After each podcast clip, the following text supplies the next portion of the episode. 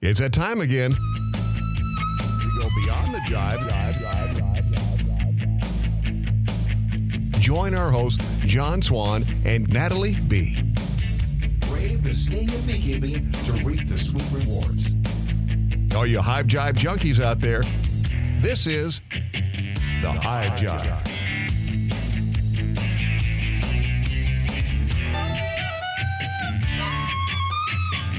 How are you doing today? I'm. How are you doing? I am doing very well. Uh, it's uh, it's starting to cool off a little bit. We're starting to get more frequent rains. Oh my God, there's a kitty. A kitten. Hello, kitten. Yeah.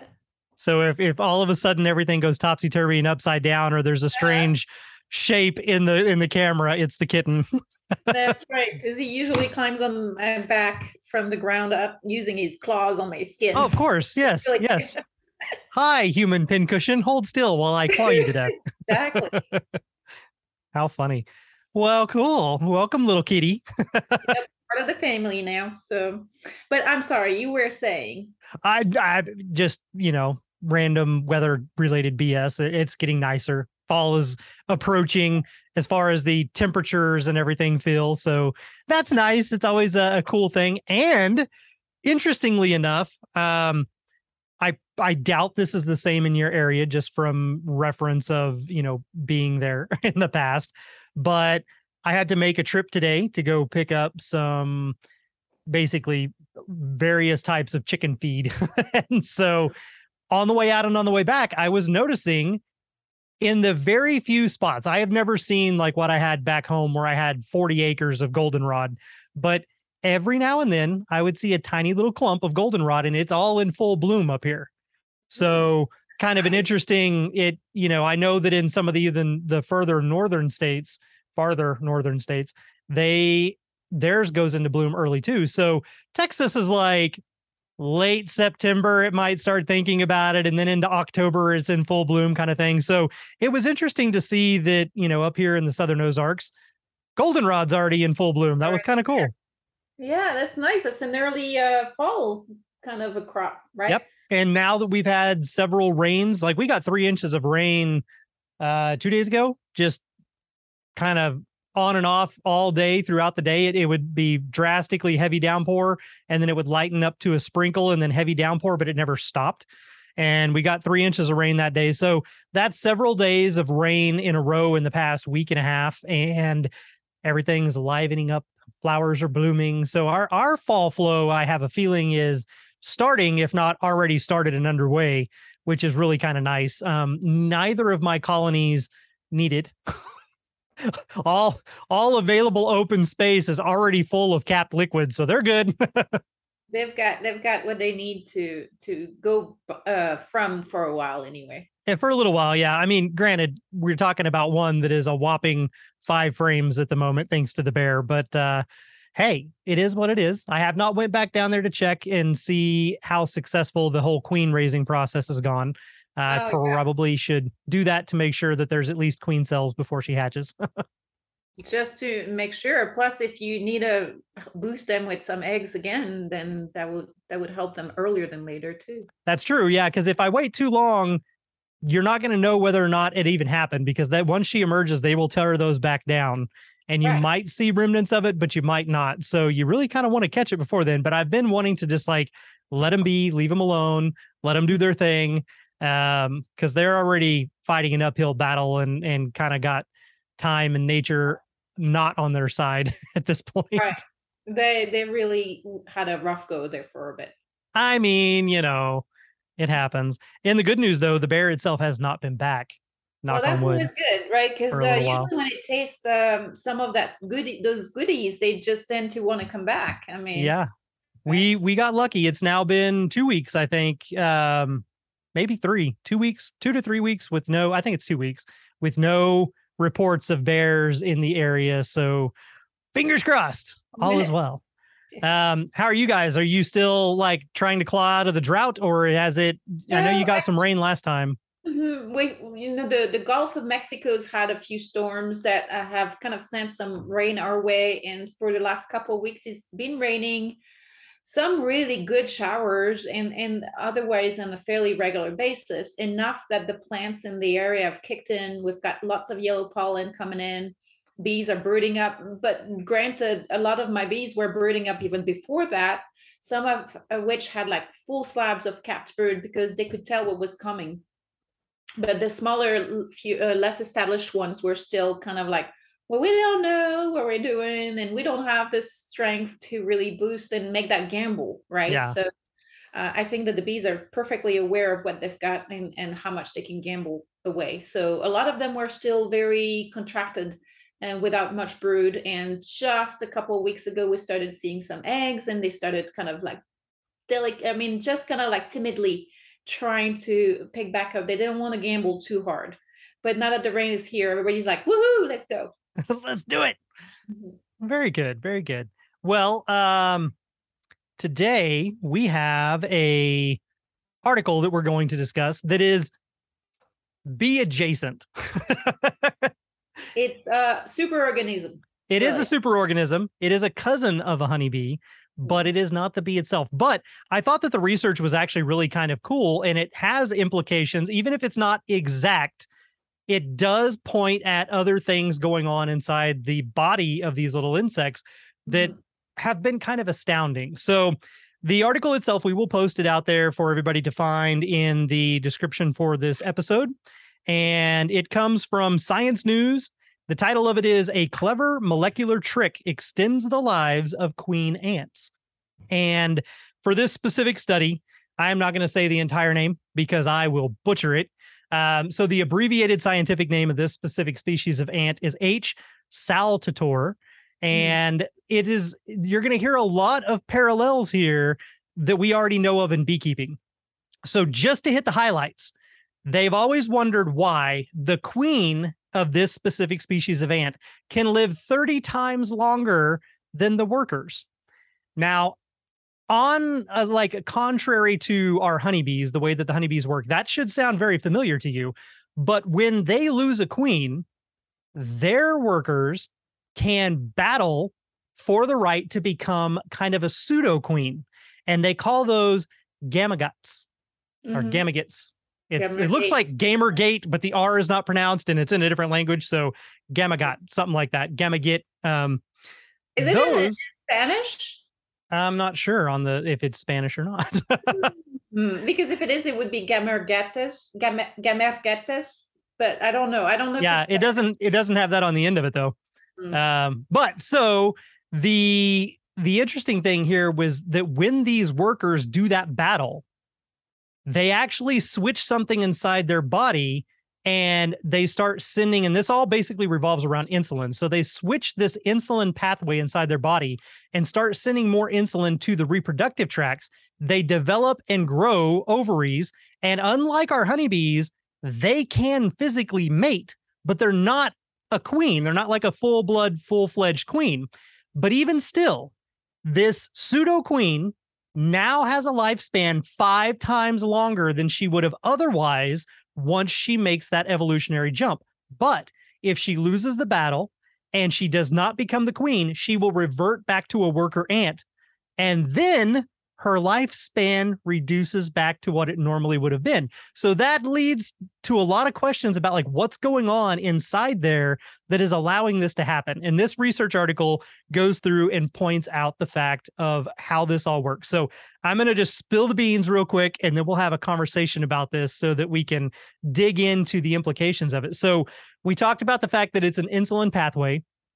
In these species, again, ants, termites, and bees all have the su- superorganism aspect to them. They all have this weird characteristic of their queen living way longer than the workers.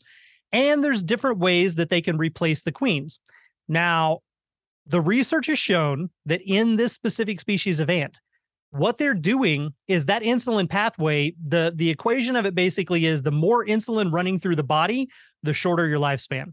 So the more higher drive insulin you have going, the shorter it, its its repercussion is aging and it causes you to have a shorter lifespan but if you are well actually it goes hand in hand if you are a creature that d- um, sends a lot of resources to reproduction. Reproduction mm-hmm. takes a heavy toll, which also shortens your lifespan. In this specific species of ant, though, that pathway splits into a Y. You can have one part of the insulin pathway that is going towards aging and one part that is going towards reproduction. And there is a new molecule that they have identified, which they have called IMP L2. And mm-hmm. that molecule blocks the insulin pathway but it just blocks the insulin pathway towards aging and mm-hmm. directs all the insulin towards the reproductive system without compromising the aging.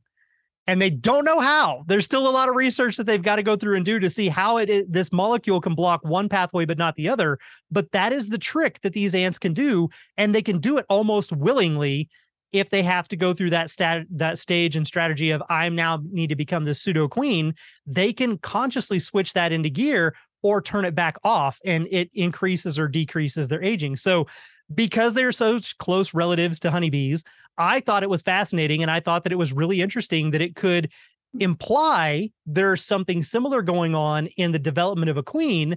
although not conscious effort it doesn't happen instantaneously and when our workers become laying workers they don't magically get a five time boost in their lifespan but when that queen eats only royal jelly, she doesn't get stunted. She doesn't go through these other processes. Something inside there happens, and now she can lay thousands of eggs and she can live for many years. And it's just phenomenal. So check out the article, go through, read it, see what you think. And now I open it up and I'll allow you to talk. well, all I've been thinking the entire time that I've read the article and the entire time that you've been talking is how as a pseudo queen myself do i get my hands on that insulin blocker so i can extend my my longevity? Right? My, my, reproduction is over so i'm done. I'm just can concentrate on aging now and just kind of extending that. So i, I was just kind of like how does it apply to mammals? Uh, well question. So the the it's it's it's cool that you mentioned that because it does talk about insulin, the way that it's working in the insects, does the exact same thing in mammals and in humans. Insulin is one of the higher causes of aging. And mm-hmm. that's why we want to kind of keep that in check. Now, your body naturally produces insulin when you eat. There's a spike in insulin, but it's supposed to regulate and go back down people that have issues with that sometimes they don't have enough sometimes they have too much have to then go through and take medication to try to regulate that but it does have some really interesting possibilities uh-huh. if they uh-huh. can figure out how these different molecules work and how these pathways work they're also looking into for for the human aspect of things they've been looking into a specific type of jellyfish that they call it like it's the eternal jellyfish because it mm. doesn't age and it doesn't have any definitive lifespan it just goes and goes and goes and so they've been trying to figure out what gene or genetic adaptation or whatever is allowing this to happen so if they start finding enough of these little things maybe someday there might be something that truly can extend the life or slow down the effects of aging, you know, so that we can all feel young and beautiful for much longer than we should. well, well, I'm way over the hill, so I'm just kind of like really desperate for those solutions now. I mean, it's going down fast. But the the thing I was looking at uh, in relation to that article was that Calorie restriction is another way to uh, decrease insulin production and increase lifespan, especially in mammals. The problem is that it hurts reproduction. And again, I don't care about that anymore. and, and, if I reduce my calories, that probably is going to help me live longer as well. So there's um, related research that kind of ties into this, even for mammals, that we can look at. Them. But I, I digress. I'm, I'm just joking. But the point is that it's fascinating that they have that dual control system for for insulin um, the metabolism controlling um, uh, hormone that insulin is because that there's a there's a trade-off between that aging process and that reproduction uh, fecundity basically. And so i think it's just awesome that they can um, boost that insulin when they want to promote the um, egg developments but they can also block that other part of the pathway pathways uh, so that their ovaries can just kind of um, uh, slow down in their aging process that, that that insulin blocker slows down the aging process. I think it's absolutely fascinating and that could very well be the exact same thing happening in our bees or something very similar.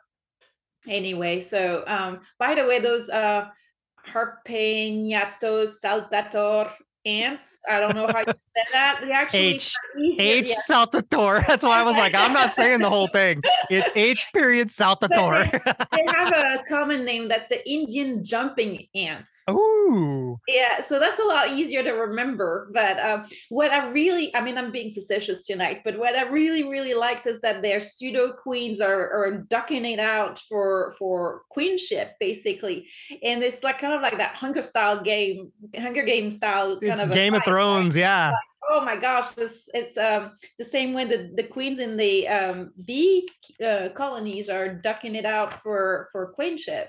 Yeah, they're doing the same thing here, but the fact that they're reverting back to regular ants after they've lost the battle for queenship is just amazing because that's epigenetics at its best, right? That's um changes on your your bodies that are happening uh, in your biology, in your in your the way your bodies form, their ovaries develop and then they resorb, right? So that's just kind of um, really amazing.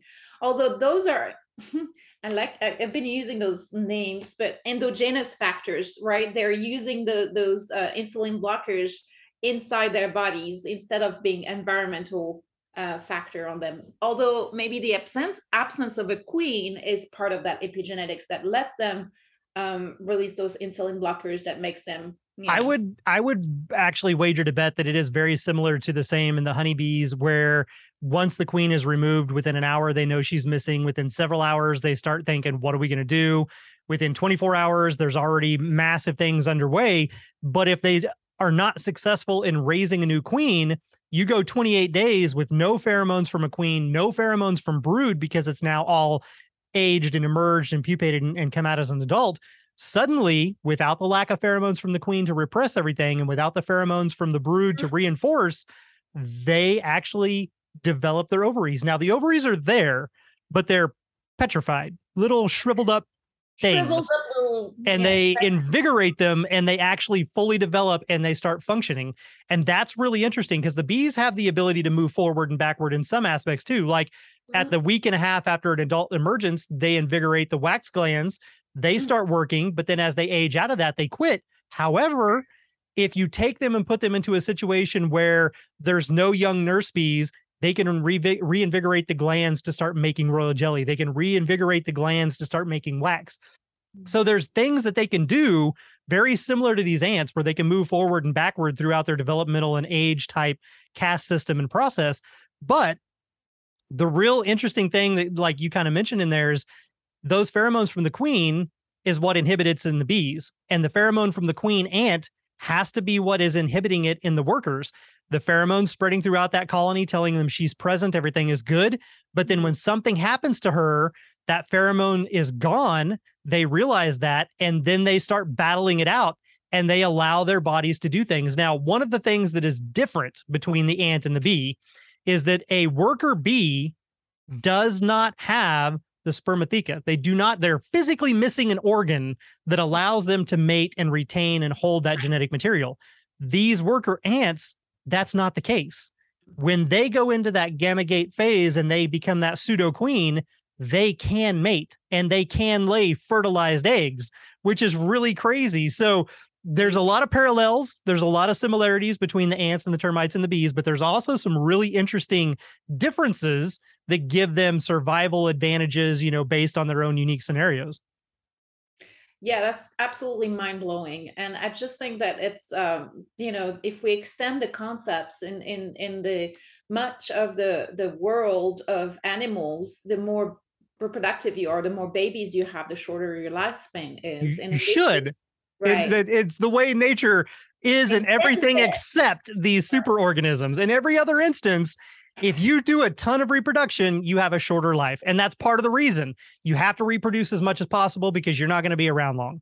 So, so I think that evolutionary speaking, the superorganisms have made some amazing, mind blowing adaptations that allow them to spread and basically be eternal, right? The honeybee uh, colonies that we have today are all descendant of the initial ones, and they're just kind of like re- replenishing themselves, and to a certain level, they're just kind of eternal in a way. Those lines of genetics, and and so it's just kind of mind blowing how they do that, how they counterintuitively do things sometimes like uh, after swarms that we think might be detrimental to them but in the end it serves a purpose right there's still kind of like more um, backup uh, of colonies and their genes coming out into the wild as human beings we always kind of uh, look at the bees especially and same thing in the, in the ants i would imagine um, from the perspective of mammals, from our perspective, from right. what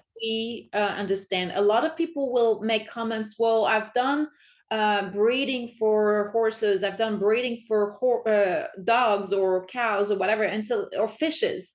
And it's a little bit the same thing. Well, it is, but it is not, right? Because of the number of uh, cycles and how fast they actually uh, reproduce within the colony the number of generations that you have in a cycle in a year cycle is Im- amazing and the faster they make those cycles the more they can adapt to all kinds of things but this is particularly mind-blowing because it's in, it's basically an innate kind of mechanism that's probably been there for ages and that we're just not beginning to understand and i think that's just amazing people are looking deeper and deeper in those superorganisms. We really need to start understanding them a lot better because everything we do, we don't understand what kind of consequences we're uh, introducing on that superorganism because we don't understand all the intricacies. The problem is that there's so many parameters and so many options for each of those parameters. It's so uh, tightly intertwined and complicated that even computers can't really model a lot of what's happening in colony especially because we don't understand a lot of the the more the less observ- observable mechanisms all the pheromone communications uh, the way they just kind of inoculate their young with some of the um, uh, immune system boosting or the, the microbiota the gut you know of the larvae with the kind of food that they feed them.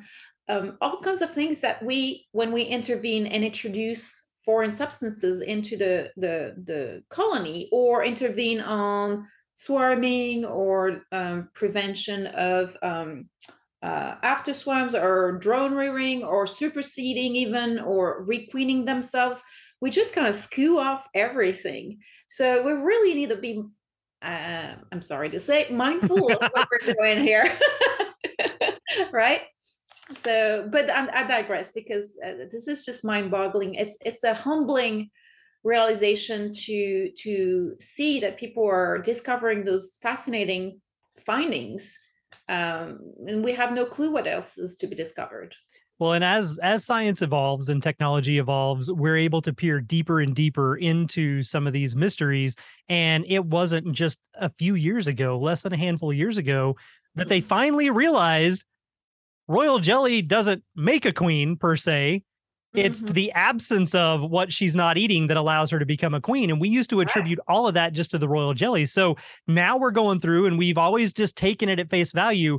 A queen lives for this long, and it's so much longer than a worker.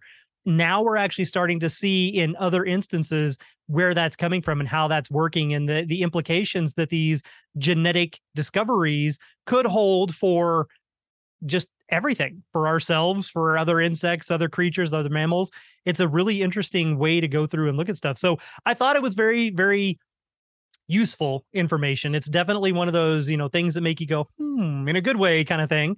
And uh, I thought that it would be worth sharing with everybody so that you could go out there and we talk about bees all the time and these are very closely related. So it was a good jumping point to say, what if, you know, what if, what if this is actually something similar in the bee happens in a different manner, but it's following that same pathway in some way that allows them to be able to live that long. And they also, if you think about it, they flipped it on its head because they gave the one that is doing this massive amount of reproduction, she gets the ability to live for infinite time compared to the worker.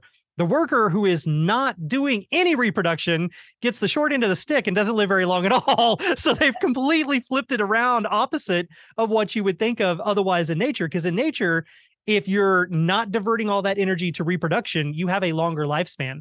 So some of these bears that live for a very long time, like a panda, Mm-hmm. very seldom do they reproduce and they only have like one or two offspring maximum. And then you look at something like a frog, doesn't have very long lifespan, lays hundreds of eggs, or a fish, hundreds of hundreds of eggs, you know. Oh, yeah. Yeah, so it, it's really interesting that in that insect world with the superorganisms, they they it does, it's all topsy turvy. It's upside down. I produce infinitely, and I can live for many years. You don't get to produce at all. Good luck. You got six weeks. You know, Right, like- exactly. Well, it speaks to how precious and how um, important those queens are for those superorganisms. They're the reproductive gametes from from the colony, right? Along with the drones, and actually the drones also live longer than the workers, uh, but not as much as the queen. So I would That's- be curious to that's because they don't going do anything. they do do it- it- it's stuff. They go and hang out at the bar every day. Right. maturing off, right? So That's they right. They're after a while. Perpetually teenagers or or young high school. What did I, I equate them to? Uh, fraternity, like frat guys.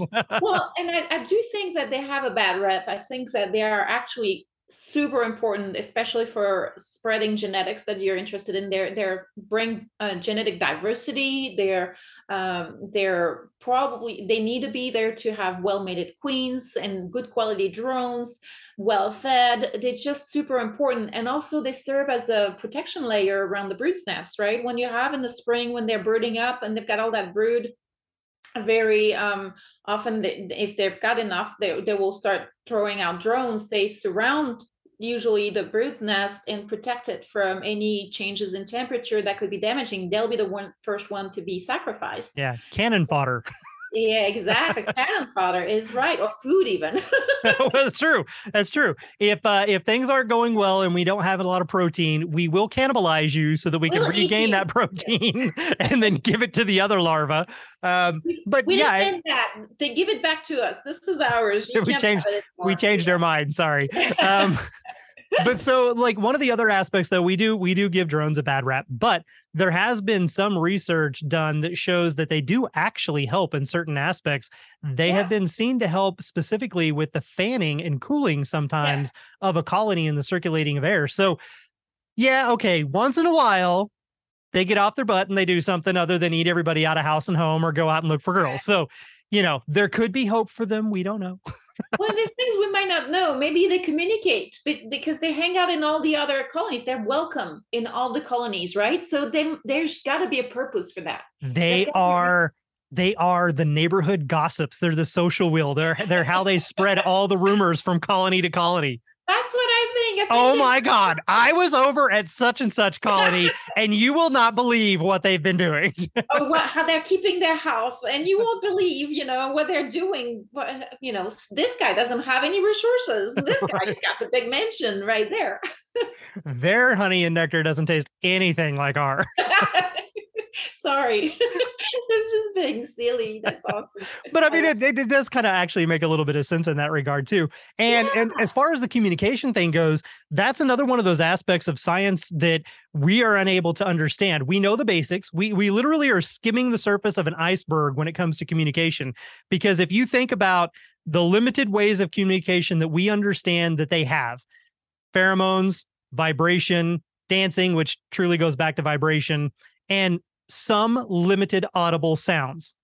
However, it is impossible from our understanding how they have the complexity of communication to identify specific things that are needed and specific things that are not, when to go, when not to go, what to do, how to pivot an entire colony towards that. All of that cannot be explained by pheromone vibration. So there's another level of communication going on that we can't even perceive or fathom. Well, I am a firm believer there's some kind of history held into the wax and the chemicals that are, you know, embedded into that wax that's uh, spanning several generations. Personally, I think that there's some kind of uh, remnant because they, they do show some level of how do the drones know where to go and hang out at the DCAs? How does the queen know Very not to go to that DCA and go in the opposite direction? right and, and it's just kind of uh, uh, uh, interesting how everything kind of seems to be um they can also predict seasons. They do gamble but i think that part of it is based on what they can measure uh, and and perceive from the environment that we don't even know right? They know when a storm is coming ahead of time. We don't.